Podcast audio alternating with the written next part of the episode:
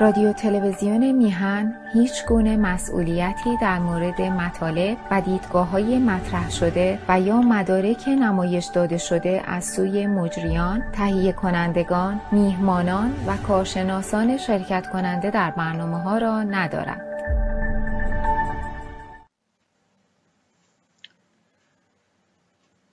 درود به همیانان گرامی و درود به یاران و همراهان برنامه های در شناخت هویت ملی و نیز در شناخت تاریکی ها و روشنایی های آن. و درودی گرم به یاران و همکاران رسانه ارجمند میهن تیوی که تاکید می کنم در دورانی واقعا سیاه و ظلمت زده به دلیل حکومت آخوندها. مشعلی از مشعلهای شناخت و روشنایی بخشی رو فروزان نگاه داشتند. دست مریزاد و پایدار باشند. ما پنجاه هفت بخش از برنامه های هویت ملی رو پشت سر گذاشتیم. و در آغاز برنامه پنجاه هشتم هستیم.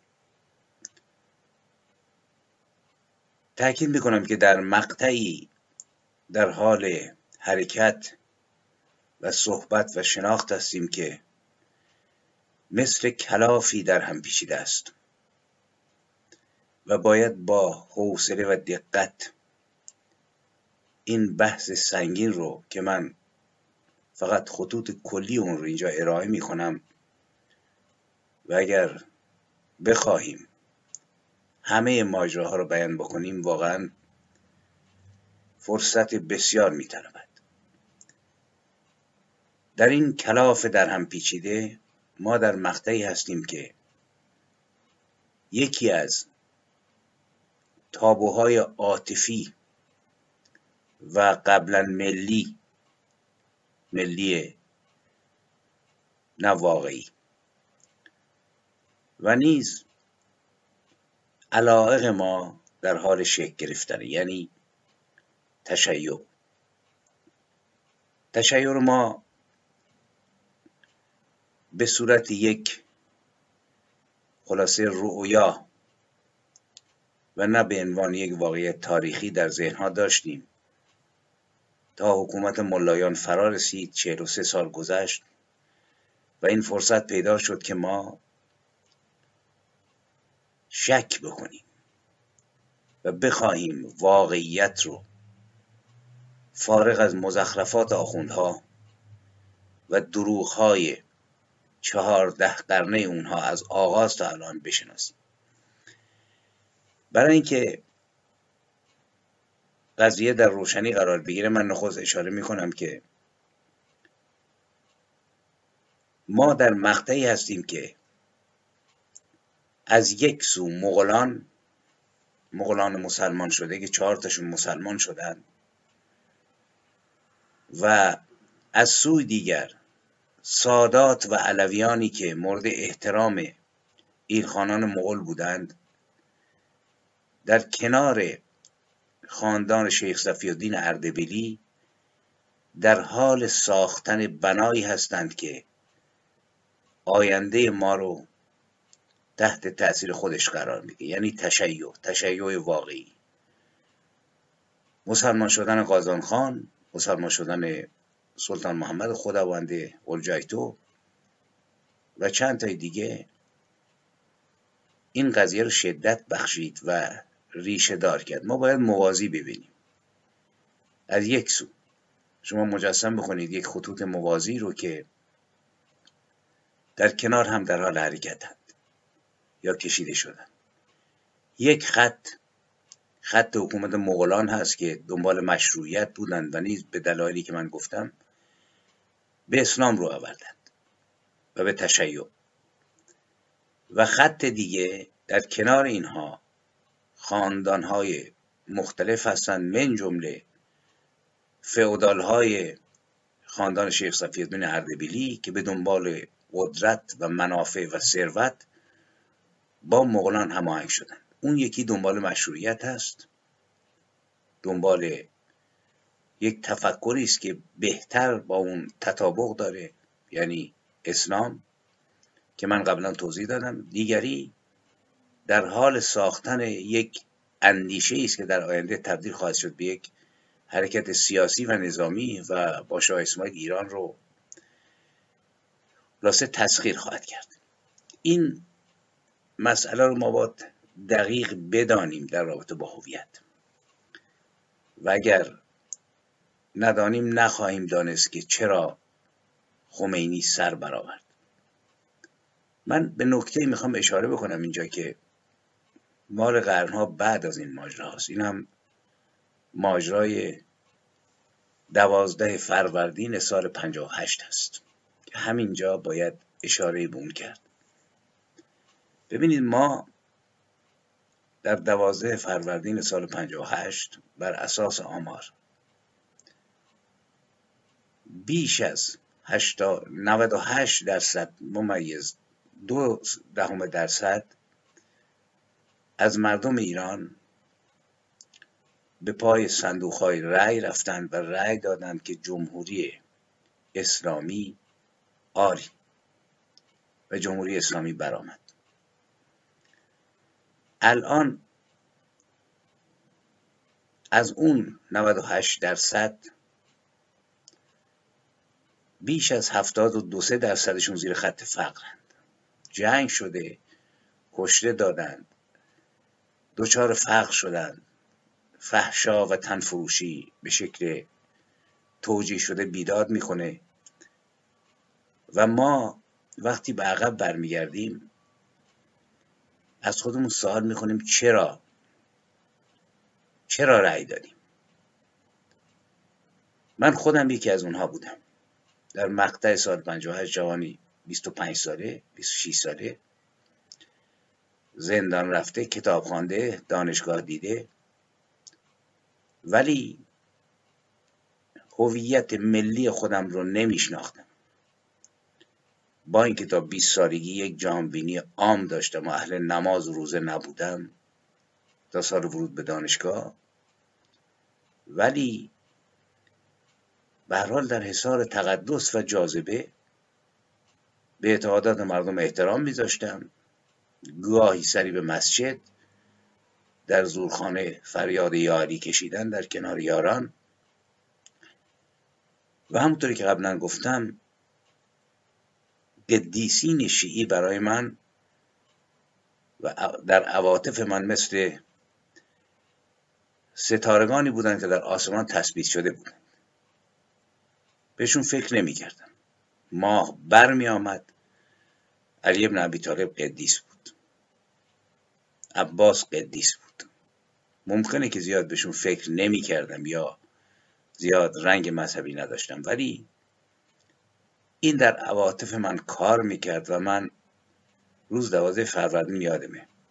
ما خونه استاد جواد معروفی پیانیست بزرگ بودیم با مجاهدی به نام محمد سیدی کاشانی بابا که مسئول بخش سرود بود و رفته بودیم که از او کمک بگیریم. برای معرفی چند موزیسین به ما و اینکه خودش نیز با ما همکاری بکنه یعنی با مجاهدی چایی و شربتی استاد به ما داد و ظهر که شد راه افتادیم رفتیم هر سه با هم نزدیک خونه استاد و رأی دادیم که جمهوری اسلامی آری. در برگشت استاد گفت من فکر نمی کنم که اینها بتوانند ایران رو در شاهراه سعادت بیاندازند. ولی چاره ای نیست. ببینید ماجرا از سالها قبل رقم خورده بود. از سه چهار قرن قبل. یعنی ما هویت ملی نداشتیم. ما اسلام زده بودیم شیعه زده بودیم. با تمام وجود باور داشتیم. روشنفکران ما دنبال مردم افتادند و در نفرت از شاه خمینی رو تایید کردند در حالی که اگر ما هویت ملی داشتیم اساسا خمینی نمی‌تونست برایت. ما با چه چیزی می‌خواستیم به جنگ خمینی بریم؟ وقتی خمینی در درون بخش عظیمی از مردم ایران داره زندگی می‌کنه نفس می‌کشه. به عنوان قدیس به عنوان امام به عنوان ولی فقی و رساله های او و آخوندها در خونه ها فراوونه. چطور میشه اصلا اونو شناخت و اگرم بشناسیم در مقابلش بیستیم؟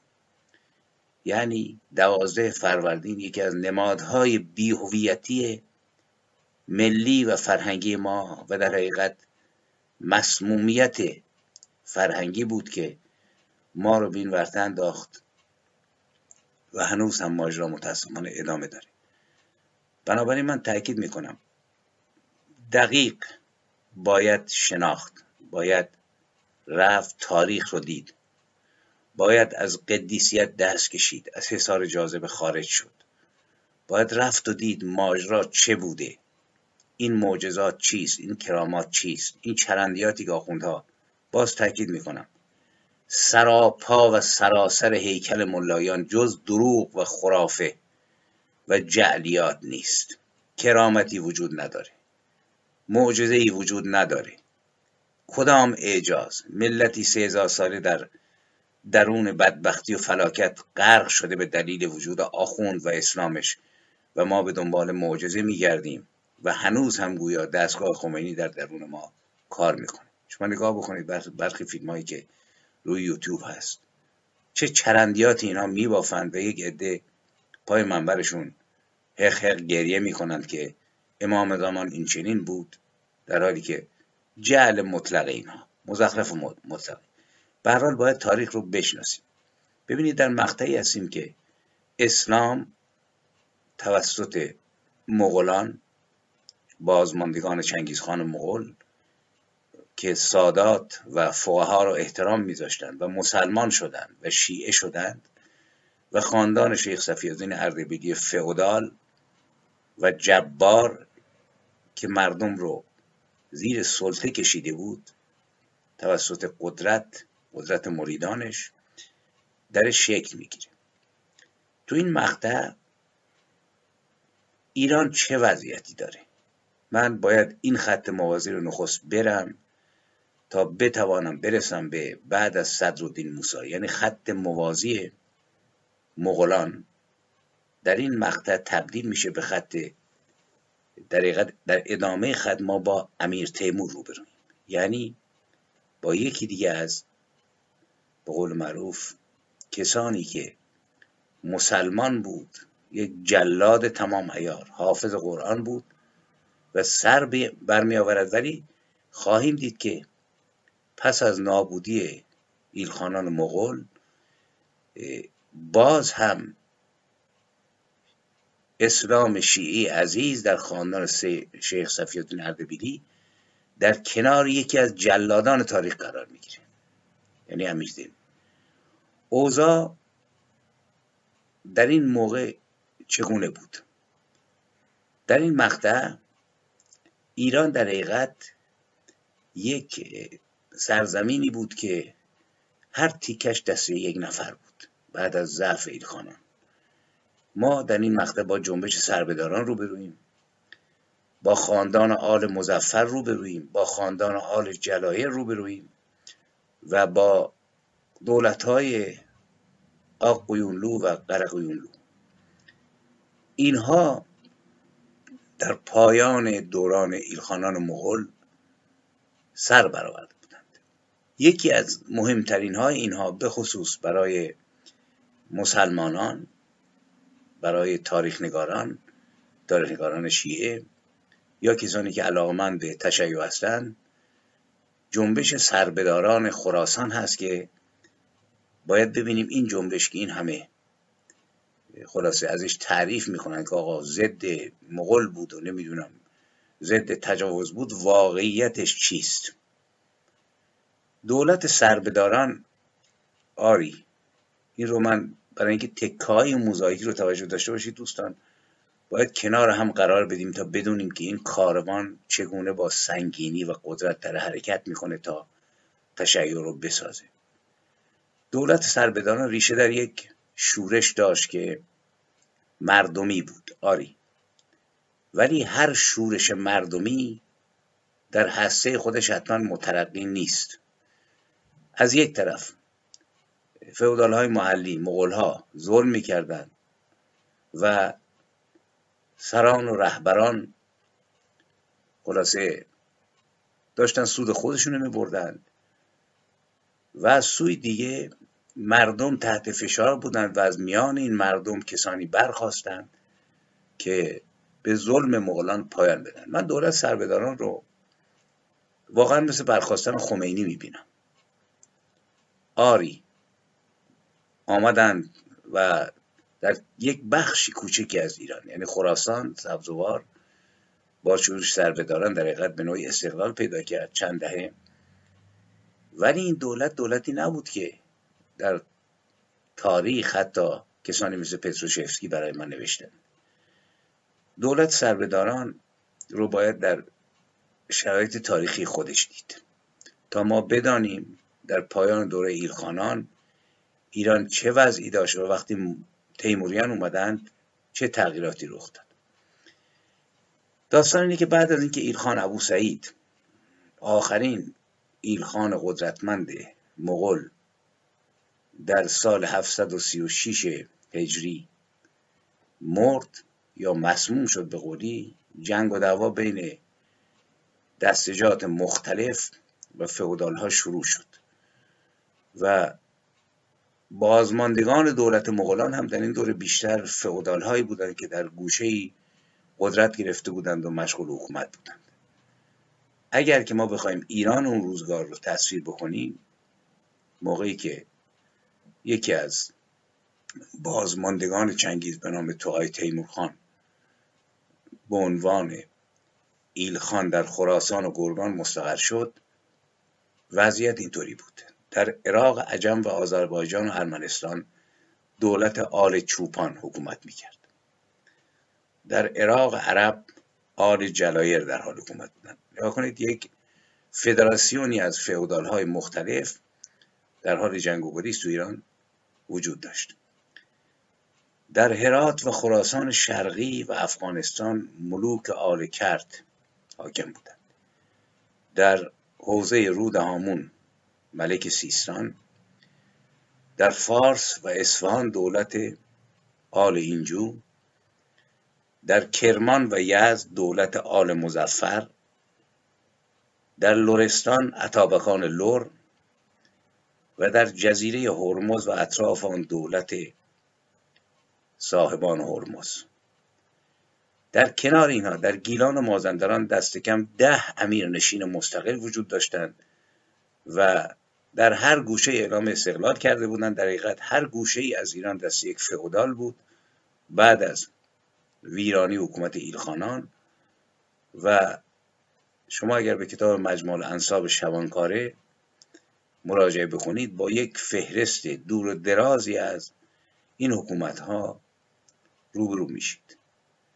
سربداران در مقطع جابجایی مغولان به تیموریان در قرن هشتم هجری یعنی چهاردهم میلادی 600 سال قبل در چنین شرایطی سر برآوردند.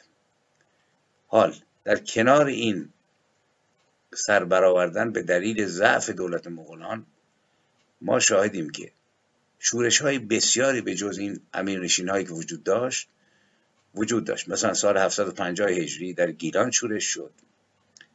در مازندران دوباره در 772 در گیلان 775 در کرمان و سمرقند در 767 بعد ما شاهد قیام های کسانی به نام شیخ بدرالدین سماوی و چند قیام دیگه در ترکیه عثمانی هستیم.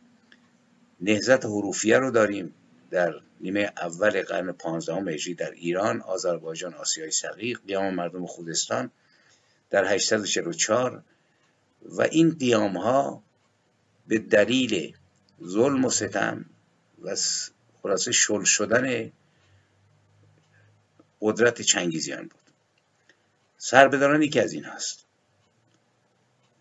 یک جنبشی که شیعی بود یعنی اولین جنبش شیعی دوازده امامی است که در زمانی که قدرت متمرکز مغولان سوس شد و نیز زور و فشار بازماندگانشون زیاد شد زبانه کشید.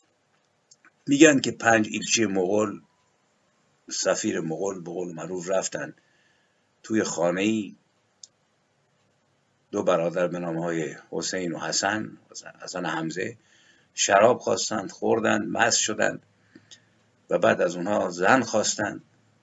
گفتن نیست گفتن زنهای خودتون رو بدین اونا شمشیر کشیدند و اینها رو کشتند و گفتند ما سربدار میدیم و قیام شروع شد. ولی این به قول معروف واقعی است ولی پایه قیام نیست. خراسان مدتها بود که زیر فشار بود و آماده شورش. ستم و ظلم مغولان مالیاتگیری تجاوز به زن و بچه مردم و اینها اینقدر زیاد شده بود که از قول کت خدایی که از دهات اون روزگار نقل شده که اگر این چنین ادامه یابد حتی یک فرزند حلال هم یافت نخواهد شد و فقط حرامزادگان وجود خواهند داشت. این می‌تونه وضعیت رو با این جمله که از زمان یک کت خدایی در تاریخ ثبت شده به ما بفهم در نظر سربداران مردم در کنار مالکان و فئودال ها پای به میدان گذاشتند و در آینده جناهبندی دولت سربداران رو در این زاویه ما می‌بینیم. یعنی این کشت و که بعد توی امیران سربدار شد حاصل درگیری جناهای به اصطلاح مردمگرا و جناهای فئودال بود. نهضت سربداران رنگ مذهبی و شیعی داشت و نیز با عرفان و تفکرات صوفیانه آمیخته بود. سربداران شیعه بودند. این نکته بسیار مهمه. یعنی اولین دولت شیعی رو ما در تاریخ شیعه دوازده امامی رو با سربداران داریم.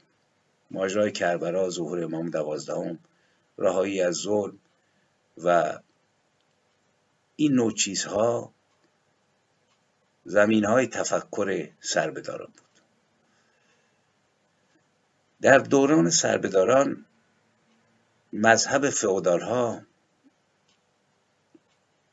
گرایش به تسنن بود و مغولان مسلمان شده نیز نخست به تسنن اعتقاد داشتند بعد به تشیع گراییدند.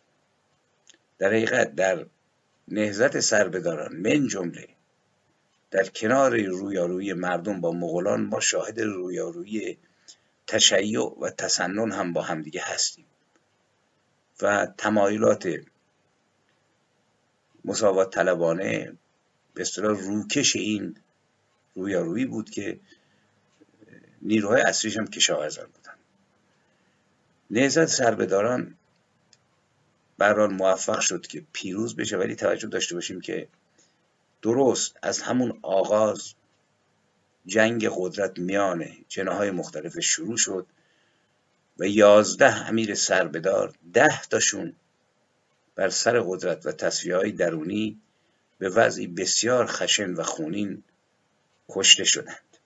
یعنی این رو باید در نظر داشته باشیم که ما یک دورنمای خیلی رومانتیکی از نهزت سربداران در ذهن نداشته باشیم. آری این نهزت مردم درش حضور داشتند و ایده های مساوات طلبانه درش وجود داشت. ولی با تجربه سنگینی که ما از حکومت خمینی داریم باید از این خوشبینی افراطی که فقط در کتاب ها میشه پیدا کرد و رومانتیزم خیالی دوری بکنیم زوایای خونینش رو ببینیم جنگ قدرت رو ببینیم در آمیختگی دین و دولت رو ببینیم جاری کردن قوانین شرعی رو ببینیم. قدرت فقیهان رو ببینیم. کشتار بیرحمانه زنان بینوای تنفروش حد زدن اینها رو باید ببینیم. رواج تفکر صوفیانه آخوند مسلک آخوند مسلک برخی از سران سربدار رو ببینیم و در زمینه نسبیگرایی تاریخی این نهزت در حال درخششی. ولی به طور آرمانگرایانه و با تعریف روزگار ما از عدالت اجتماعی پر از تاریکی و نقاط ضعفی این سربداران رو اگر ما بخوایم کرونولوژیشون رو بدونیم نیروی که برخلاف فرزندان شیخ صفی نتوانست مشروعیت سیاسی پیدا بکنه مشروعیت مردمی و از بین رفت ولی صفویان که در همین زمان فعال بودند در کنار مغولان و تیموریان گوی سبقت رو رو بودند. نخستین امیر سربدار من خلاصه میگم خواجه عبدالرزاق باشتینی بود که از 736 تا 738 دو سال فقط حکومت کرد. فرزند یک فئودال ثروتمند قریه باشتین بود. وقتی شورش شروع شد در رأس شورش قرار گرفت. جوانی بود مشهور متحور جذاب زیبا جنگاور. و شجاع و میگن دارای نیروی جسمی فراوان بود و نسبش هم به امام دوم شیعیان حسین می‌رسید و می‌گفت که من از فرزندان یحیی برمکی هستم. وزیر مختور هارون رشید جالب اینه که این جناب معمور مالیاتی سلطان ابو سعید بود. رفته بود مالیات کرمان رو جمع کرده بود و پولش رو صرف شرابخواری و خلاصه زیبارویان کرده بود. و در این هنگامه بود که ابو سعید مرد یا مسموم شد و او فرصت رو خلاصه مناسب دید و در رأس شورش قرار گرفت. عبدالرزاق در دو سال فقط در حکومت بود و در سال 738 به دست برادرش وجه الدین مسعود کشته شد. یعنی برادر برادری رو کشت و علتش هم می‌خواست تجاوز بکنه به دختر علاءالدین هندوی وزیر به زور و وجه الدین خلاصه دفاع کرد و او رو کشت. ولی عده هم میگن که این بهانه بود. از این فرصت استفاده کرد. جنگ قدرت بود برادرش رو کشت. و خودش بر رأس قدرت نشست و وجه الدین میان رو بود عبدالرزاق تندرو و نخستین کشتار اینطوری انجام شد. وجه الدین مثل برادرش او هم پهلوان بود و با سخاوت و جوانمرد در میان مردم. او برای اینکه پایه ها رو محکم بکنه رفت به سراغ شیخ حسن جوری و او رو کرد ولی فقی و رهبر سربداران. دوران وجه الدین دوران گسترش سرزمین سربداران و شکست مغولان بود و در خراسان حدود دویست کیلومتر مربع طول قلمرو سربداران شد. ولی جنگ میان فودال ها ادامه داشت. سربداران از لشکریان ملک معزالدین آل کرد پادشاه هرات و غرجستان و جبل شکست خورد. شیخ حسن جوری در میدان جنگ کشته شد. و در حقیقت این جنگ جنگ یک دولت شیعه بود با دولت اهل تسنن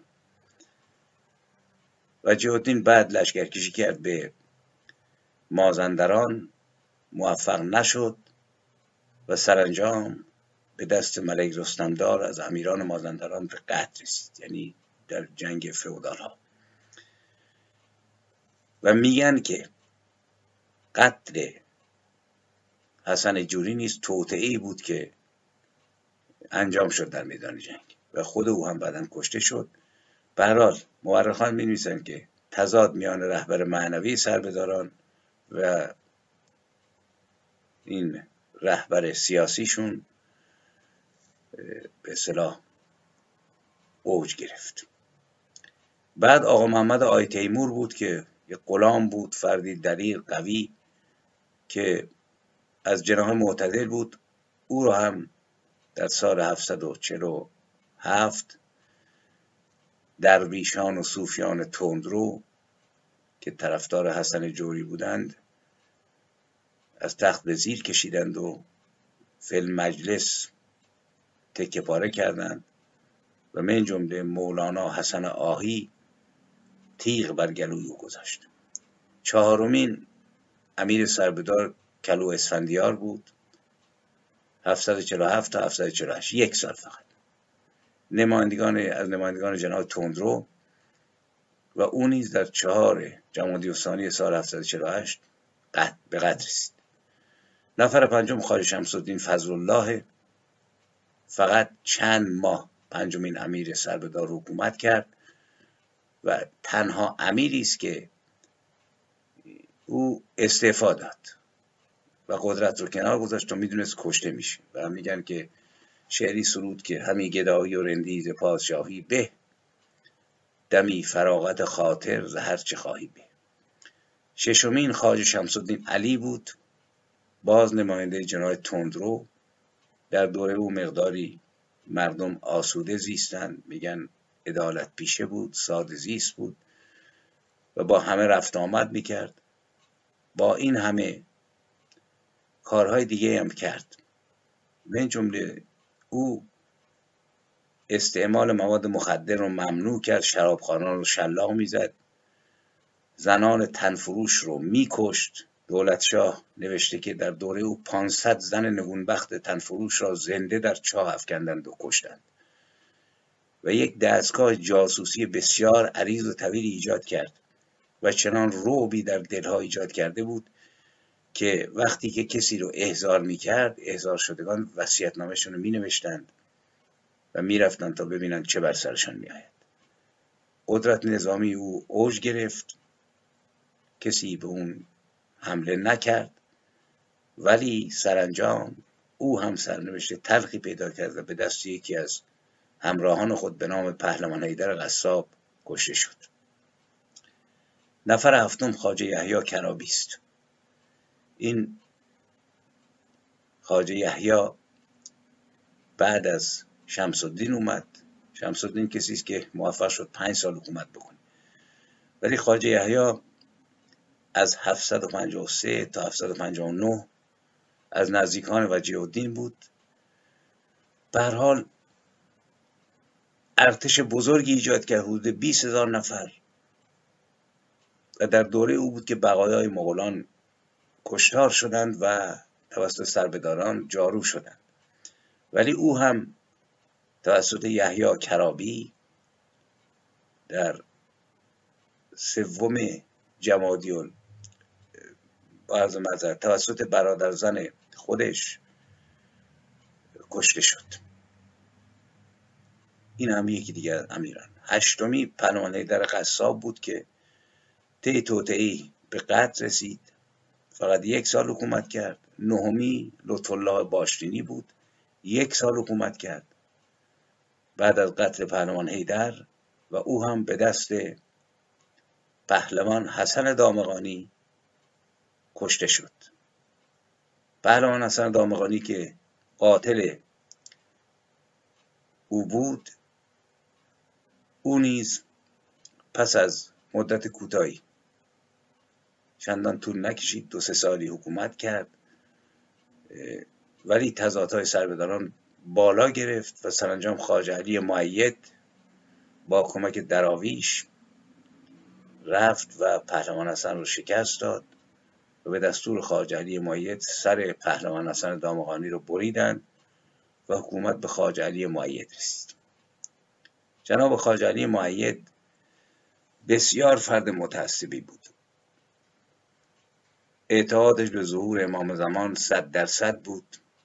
میگن هر صبح و شام اسب زین کرده ای رو در دوره او از دروازه شهر بیرون می تا اگر امام زمان ظهور کرد سوار بشیم سادات علما به اوج نعمت و قدرت رسیدند و عالم نامدار شیعه شهید مکی کتاب لمعه دمشقیه رو به نام او تعلیف کرد. خاجلی از نمایندگان معتدل بود و در ادامه حکومت تصمیم گرفت که از شر درویش عزیز و تندرها خلاص بشه و او رو کشت و مریدان سر درویش رو بریدند و در شهر گردند. میگن در دوره او رفاه زیاد بود ولی قلمرو سربداران کوچک و کوچکتر شد و سرانجام رسید به دوران امیر تیمور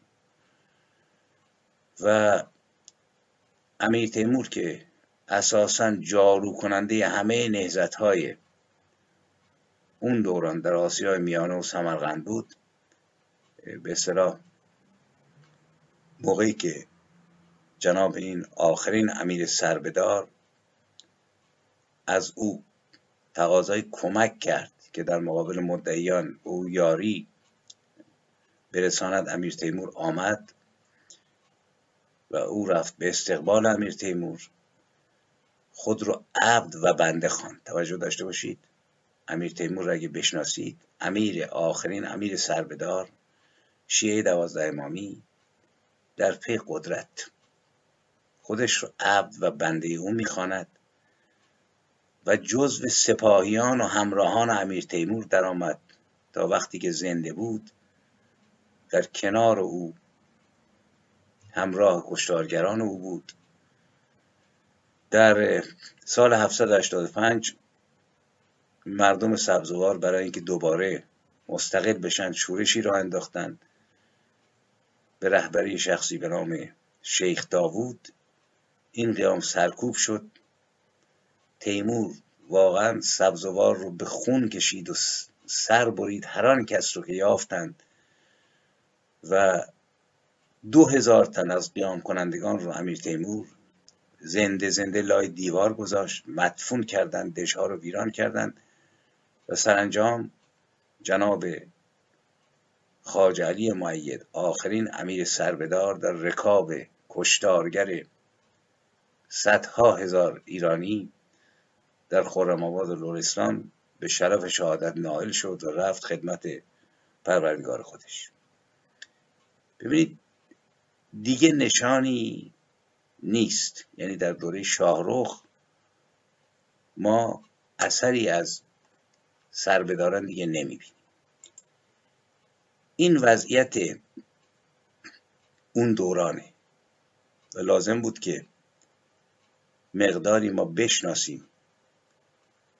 وضعیت رو تا بدانیم که تاریخ چطوری در حرکت می‌کنه و این بزرگان این انقلابیونی که محبوب هستند چه کردند؟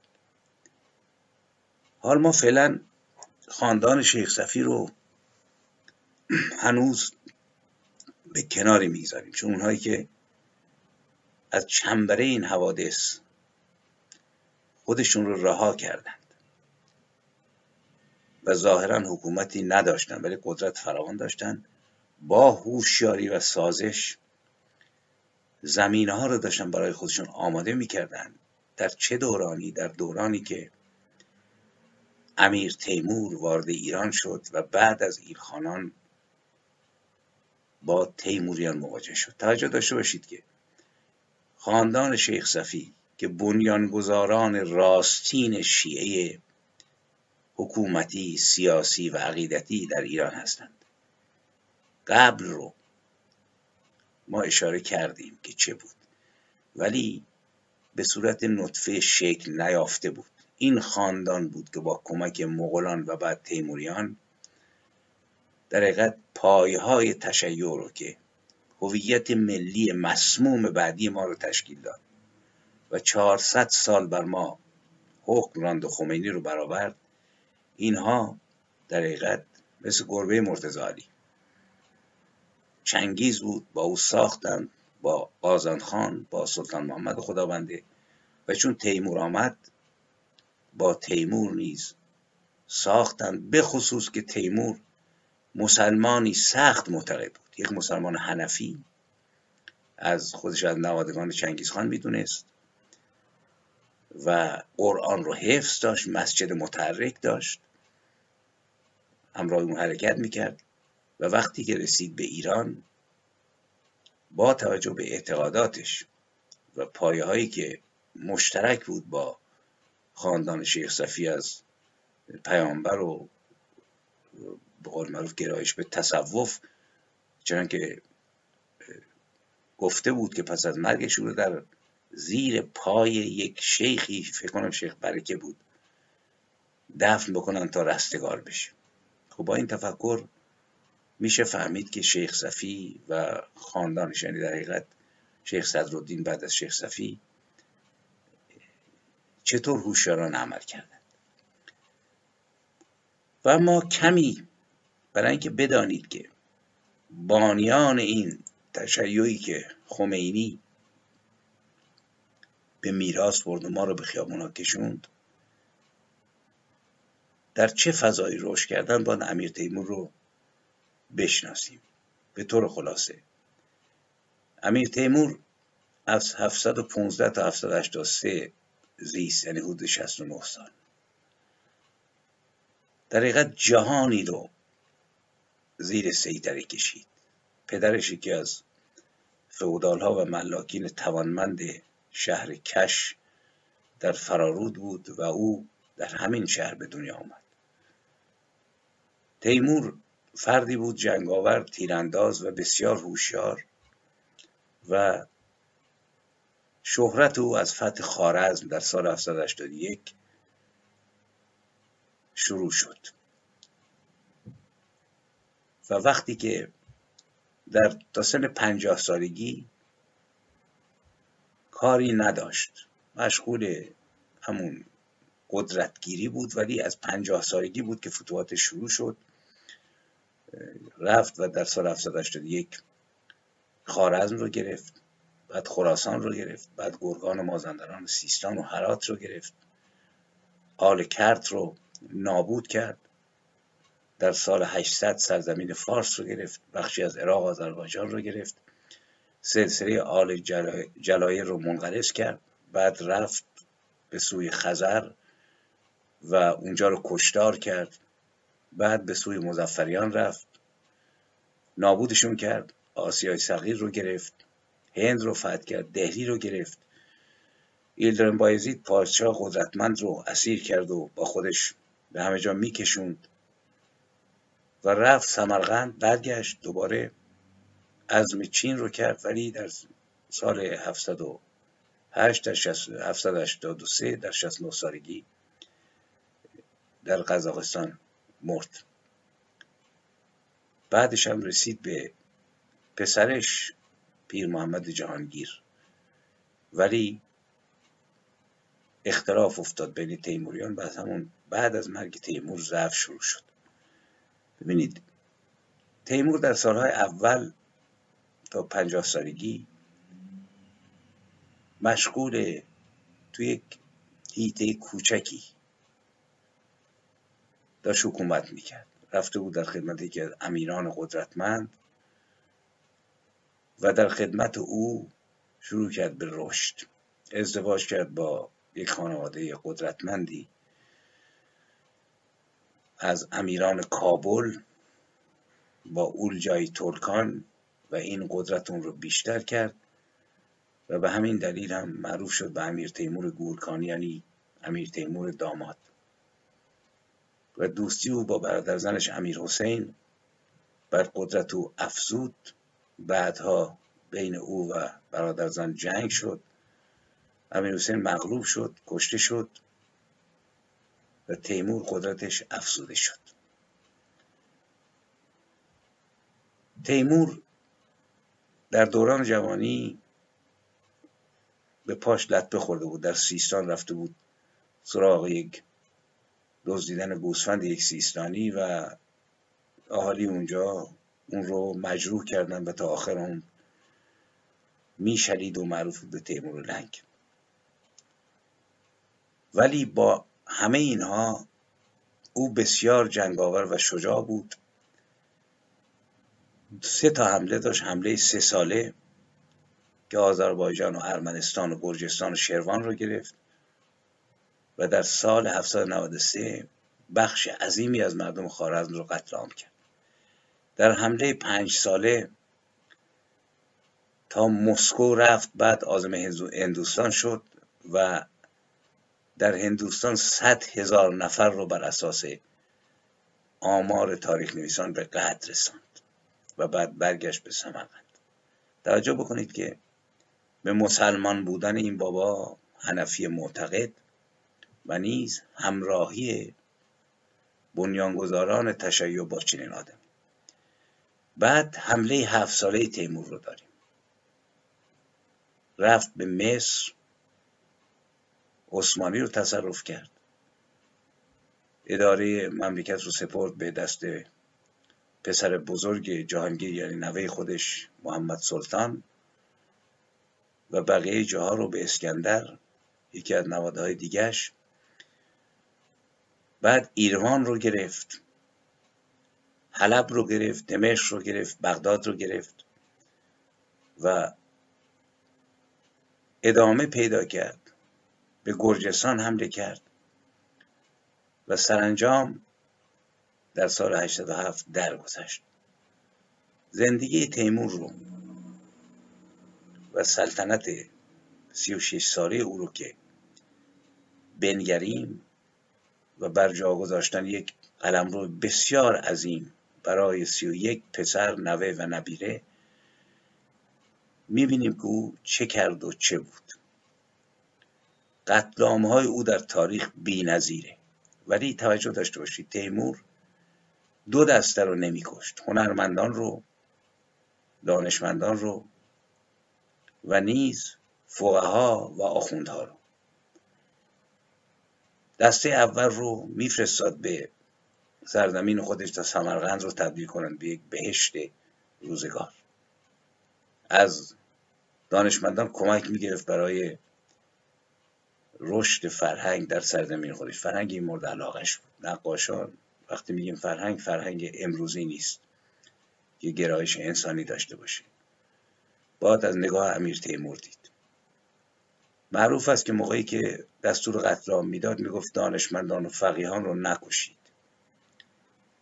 و بعد من اشاره خواهم کرد که از زمره اینها خاج علی سیاهپوش جانشین دوم جناب شیخ صفی یعنی نوه او کسی بود که مورد احترام امیر تیمور بود و امیر تیمور امکان داد که باز هم بیشتر اینها رشد بکنن توجه بکنید سربداران جارو شدن توسط تیموریان ولی صفویان به رشد خودشون ادامه دادن طی سه حمله به ایران سراسر ایران رو تسخیر کرد. ادوارد براون در تاریخ ادبیات خودش چند نمونه از خشونت های اون رو ذکر می‌کنه من جمله. در دهلی ده هزار اسیر هندی رو سر برید. در دسامبر 1398 و 20 کل مناره از سرهای بریده شده در نزدیکی دمشق برپا کرد.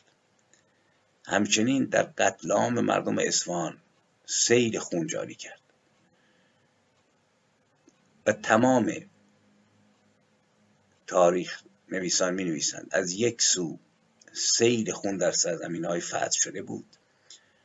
از یک سو سیل طلا و نقره و سنگ های قیمتی و جواهرات روانه به سوی سمرقند تا سمرقند رو بکنه شهر رویاها.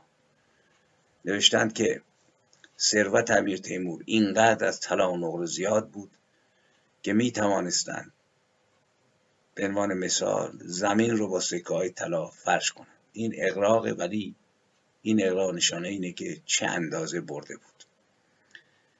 و نوشتند که هر روز هزار مسقال طلا خرج آشپزخانه و شربتخانه خصوصی او بود. بیرحمتر از او در جهان یافت نمی‌شد و اگر مقابل چشم او صد هزار مرد و زن و کودک را سر میبریدند کوچکترین تأثیری در او نمی‌کرد. او شدیدا دیندار بود و در جامعه اسلامی فقها و علما به دلیل مسلمان بودن او و معتقد بودن او شدیدا به او احترام میگذاشتند. اینجا دوباره می‌بینید که همشانه بودن آخوند و فقیه و ملا و سید رو با یکی از جلادانی که صدها هزار تن رو قتل عام کرده. ببینید ذات و درون مایه هویت قلابی ما این چنین است هم میهنان گرامی. از رویاها بیایم بیرون و ببینیم این تحفه به قول معروف به نتنس که توهین نکنیم این تحفه آشغال رو آخونده از کجا خلاصه به دست آوردن. این فرد اینقدر خشن بود که موقعی که دو معمار بزرگ رو فرستاده بود برای تمام کردن ساختمانی به سمرقند موقعی که سر وقت تمام نکردن با اینکه به هنرمندا احترام میذاشت هر دو رو گفت کردن بزنن. زبان فارسی ترکی و عربی رو می‌فهمید. کسانی رو که خشم می‌گیره می‌گفت پوستشون رو زنده زنده بکنند. شرف الدین علی یزدی که الان فکر کنم که کتابخونه در یزد به نام هست و گور او هم وسط همون کتابخونه است.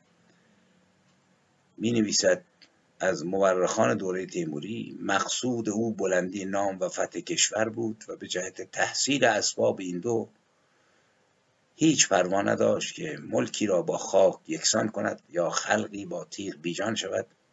حیات و عافیت جمیع افراد بشر را در مقابل ترقی و خواهش خود فدا می کرد نمونه در لورستان در سال 1385 لورها مقاومت شدیدی کردند در مقابل تیمور ولی وقتی شکست خوردند دستور داد که بسیاری از لورها را از پرتگاه های بلند کوه به دره پرت کنند و بکشند.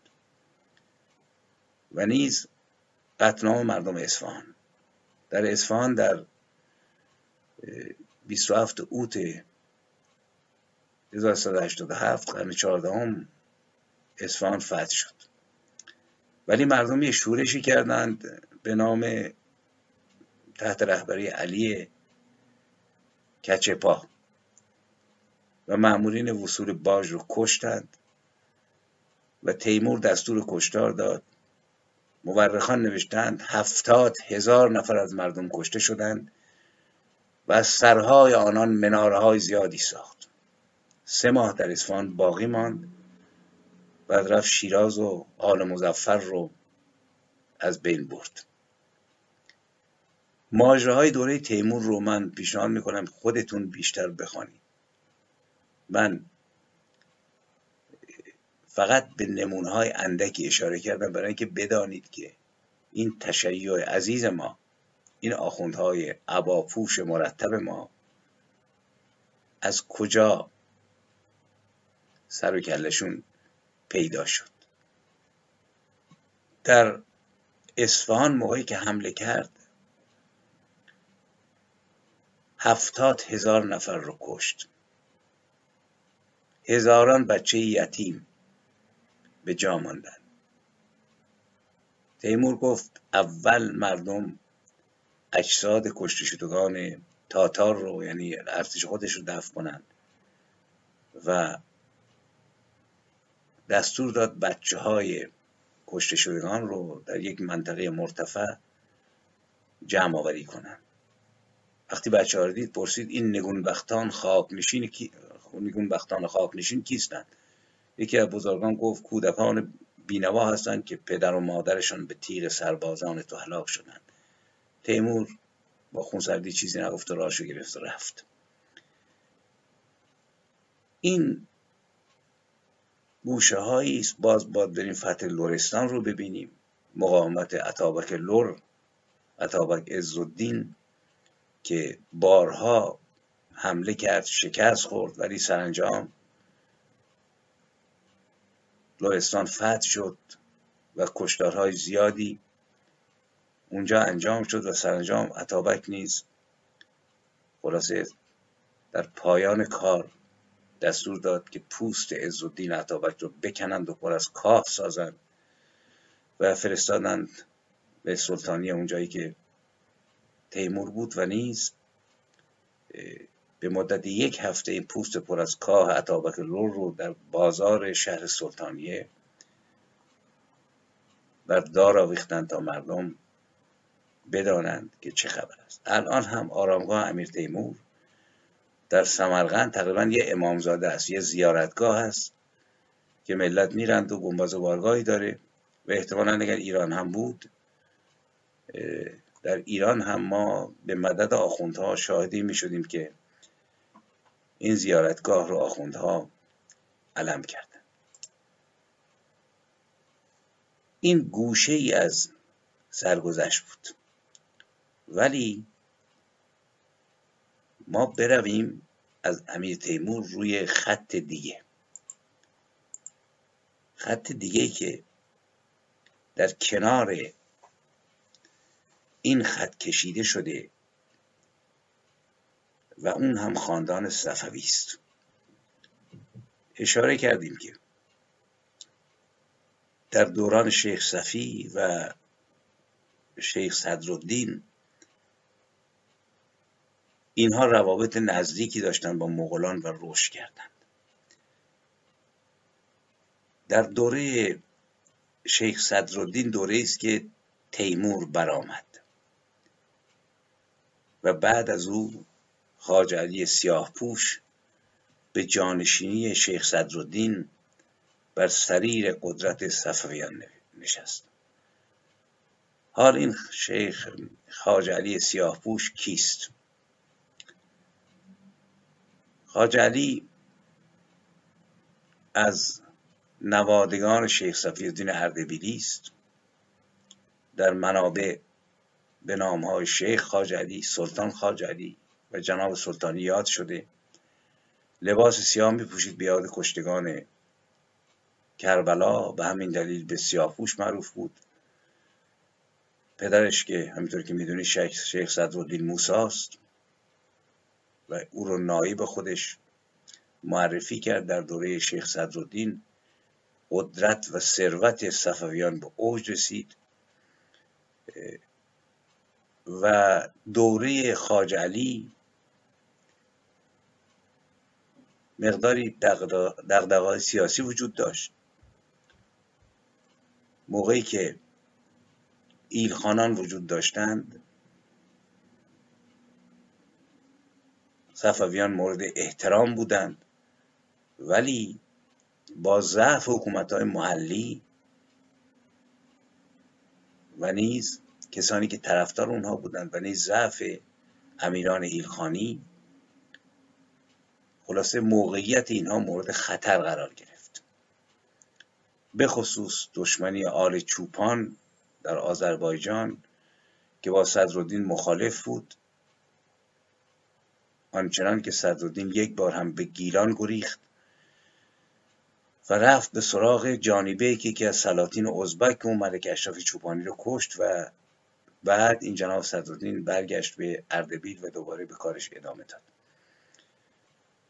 شیخ صدرالدین در 794 مرد و خاجری شد زمامدار خانقاه اردبیل به عنوان مرکز و روایی به اصطلاح صفویان.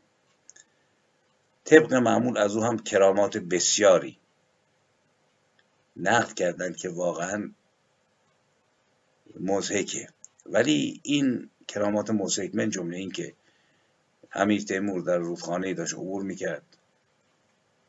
و تازیانش افتاد تو آب. فال بد زد که این تازیان نشان قدرت منه من باید پیداش بکنم. از اینجا تکون نمی‌خورم. گفتن امکان نداره تو این رود عمیق چطور پیدا بکنیم. سیدی سیاپوش پیدا شد و دست در آب کرد و تازیانه رو بیرون آورد و داد به امیر تیمور و گفت تو مرا دوباره خواهی دید. بعد ها میگن این جناب سیاپوش بود که به امیر تیمور وعده داد که چهار سه بخش از چهار بخش جهان رو من به تو دادم. ببینید افسانه است ولی این افسانه وقتی نقل میشه حتی توسط مورخان دوره شاه عباس یعنی تیمور از کلها منار ساز محبوب خاندان اردبیلی است. یعنی قدرت و مذهب همیشه دوشا دوش هم ایستادن و ما بازی خورده ایم به قول خمینی از این در این جدال. موقعی که باز تیمور داشت باز میگشت از ترکیه عثمانی اون روزگار در سال 804 نوشتند که میان او و خاجلی سیاهپوش ملاقاتی رخ داد. هنگام عبور از اردبیل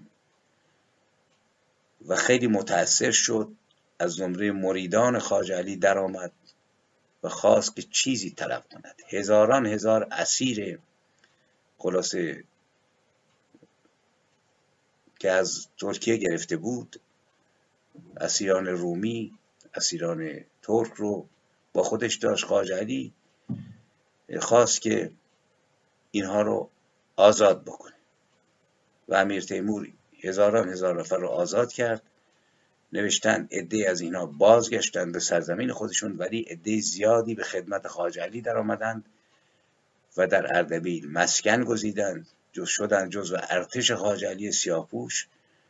اینها به صوفیان روملو مشهور بودند و همینها بودند که ارتش آینده اردبیلیان رو یعنی خاندان شیخ صفی رو تشکیل دادند و در آینده پایه های ارتشی رو تشکیل دادند که در خدمت شاه اسماعیل بود که ایران رو بگیره. ولی تا اون زمان هنوز بسیار ماجراها رخ میده. به خصوص در دوره شیخ جنید که من به اون خواهم پرداخت. در همین دوران ما شاهدیم که امیر تیمور خراج ولایت اردبیل رو به خاندان صفوی بخشید. دهات بسیاری رو نوشتند. خرید و وقف کرد به خانقاه اردبیل و این موقوفات به موقوفات امیر تیمور معروفند. ولی در میان این گفتارها سندهای دیگری هم هست. میگن که این وقفنامه جعلی است بعدها ایجاد شده و در دوره حمله شاه عباس به برخ این سند به دست قزلباشان افتاده. کسروی نیز شک داره به این سند و نیز با ملاقات ها ولی این که تیموریان حامیان فرزندان شیخ صفی بودند شکی نیست. میشه رفت و خوند. این جناب خاجلی تا سال 830 زیست بعد راهی مکه شد برای زیارت. و بعد از اون دیگه اطلاعی ازش در دست نیست. میگن که شیخ ابراهیم بعدها معروف به شیخ شاه در سال 851 به او پیوست رفتن به فلسطین و در فلسطین این جناب خاجلی سیاه پوش درگذشت و در همان فلسطین هم به خاک سپرده شد و خلاصه قدرت و سپرد به دیگری. در دوره خاجلی سیاه پوش قدرت صفویان باز هم بیشتر شد. حمایت های بیشتری رو جذب کرد. تشیع تشکل بیشتری یافت. من جمله ظهور مذهب دوازده امامی رو از مهالوده بودن به پررنگ بودن در زمان این جناب خاجعلی ما می‌بینیم. و نیز قدرت گرفتن بیشتر تشیع.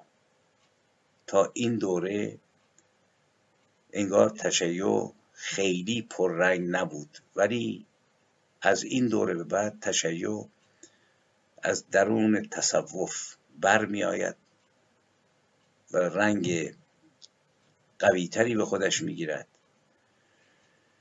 و از جناب خاج علی سه پسر به های شیخ جعفر شیخ عبدالرحمن و شیخ ابراهیم بر جا ماندند و شیخ ابراهیم جانشین پدر شد. برای این دوره ما اگر بخوایم بخونیم صفت و صفا رو باید خواند.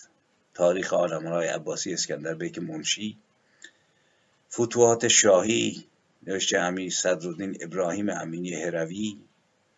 جانگوش های خاقان یا تاریخ شاه اسماعیل و از شیخ صفی تا شاه صفی نوشته حسن ابن مرتضا استرابادی خلاصت و تواریخ و خیلی های دیگه. حدود سی چهل تا سند هست که میشه اینها رو خواند و دید که امیر تیمور و خاندان شیخ صفی چه رابطه با همدیگه داشتن و چگونه همدیگه رو حمایت می‌کردند تا برسد به دوران شیخ جنید و یک وقایع عجیبی اتفاق بیفته با تبعید شیخ جنید و پیوستن بسیاری از صوفیان ترکیه به و بازگشت او به ایران که زمین های برآمدن شاه اسماعیل رو آماده می‌کنه. در این زمینه تاکید می‌کنم. افسانه هایی رو که مردم ساختن اگرچه خیلی هاش استوره است. استوره های کاذب. ولی اسطوره ها نشان دهنده یک واقعیت هم هست. اینکه امیر تیمور توسط خواجه علی سیاه پوش و خاندان صفوی تایید شده است. یعنی برای اونها مهم نیست که این ایران رو به خون کشید و دهها و صدها هزار جسد و دهها کل مناره برپا کرد. مهم این است که او در کنار صفویان رابطه مسالمت آمیز داشت و اونها رو برکشید تا در آینده بتوانند تشیع رو در ایران گسترش بدن نکته مهم این هست. توی زمین صحبت بسیاری تاکید می‌کنم که تو ما توی یک دورانی به سر می‌بریم که عین یک قالی با تار و پودش رو شناخت و دقت کرد و نیز خود بیش از این برنامه و صحبت های من باید شما دوستان عزیز درنگ بکنید روی اسناد و منابع و بخوانید تا بدانید که ما در چه فضایی برآمدیم آین ما دین ما. آخوند چگونه برآمد؟ آخوند آنی نیست که ما فکر می‌کردیم. اولاد پیغمبر سید اولاد پیغمبر. آخوند یک پدیده تاریخی است. یک مشکل تاریخی ماست. یک لباس تیره و چرکی نیست که بر هویت ملی ما پوشاندند و ما را از خودمون بیگانه کردند. تاکید می‌کنم. اگر ما هویت ملی داشتیم وقتی میگم هویت ملی منظورم هویت فارس و ترک و لور و ترکمن نیست. هویتی که از دور دست های تاریخ تمام مردمی رو که بر این سرزمین میزیستند در خود داشت و این هویت که بسیاری عناصر زیبا مردمی انسانی در درونش بود توسط مهاجمانی که آمدند و با جزیه و شلاق و شمشیر این مملکت رو گرفتند و خلاصه در حقیقت خوردند و فقیه و آخوند و ملا برای ما برجا گذاشتند چگونه خلاصه ما این لباس رو به ما پوشاندند و ما این لباس رو پذیرفتیم؟ اگر ما این چنین نبودیم مطمئن باشید ایران ایرانی دیگر بود و ما در مقطعی که جهان در حال خیزش به سوی جلو بود از سلطنت به جای رفتن به سوی آزادی و دموکراسی و لایسیته و سکولاریزم به سوی امامت و ولایتی نمی رفتیم که مش آخونده دزد قارتگر واقعا ضد ایرانی اجنبی و سرنوشت میلیون ها ایرانی حاکم بشند و این جهنم سیاه رو خلاصه پدید بیاورند و ایران رو در خطرات بسیار قرار بدن امید که خود بیش از این بیاندیشید و بدانید. اگر هم نکته هست نقدی هست برای من بنویسید تا من تو برنامه آینده بتوانم اونها رو توضیح بدم. پیروز باشید و باز هم سالی خوش برای همه شما آرزو می‌کنم و تا درودی دیگر بدرود با همه شما دوستان و همیهنان گرامی.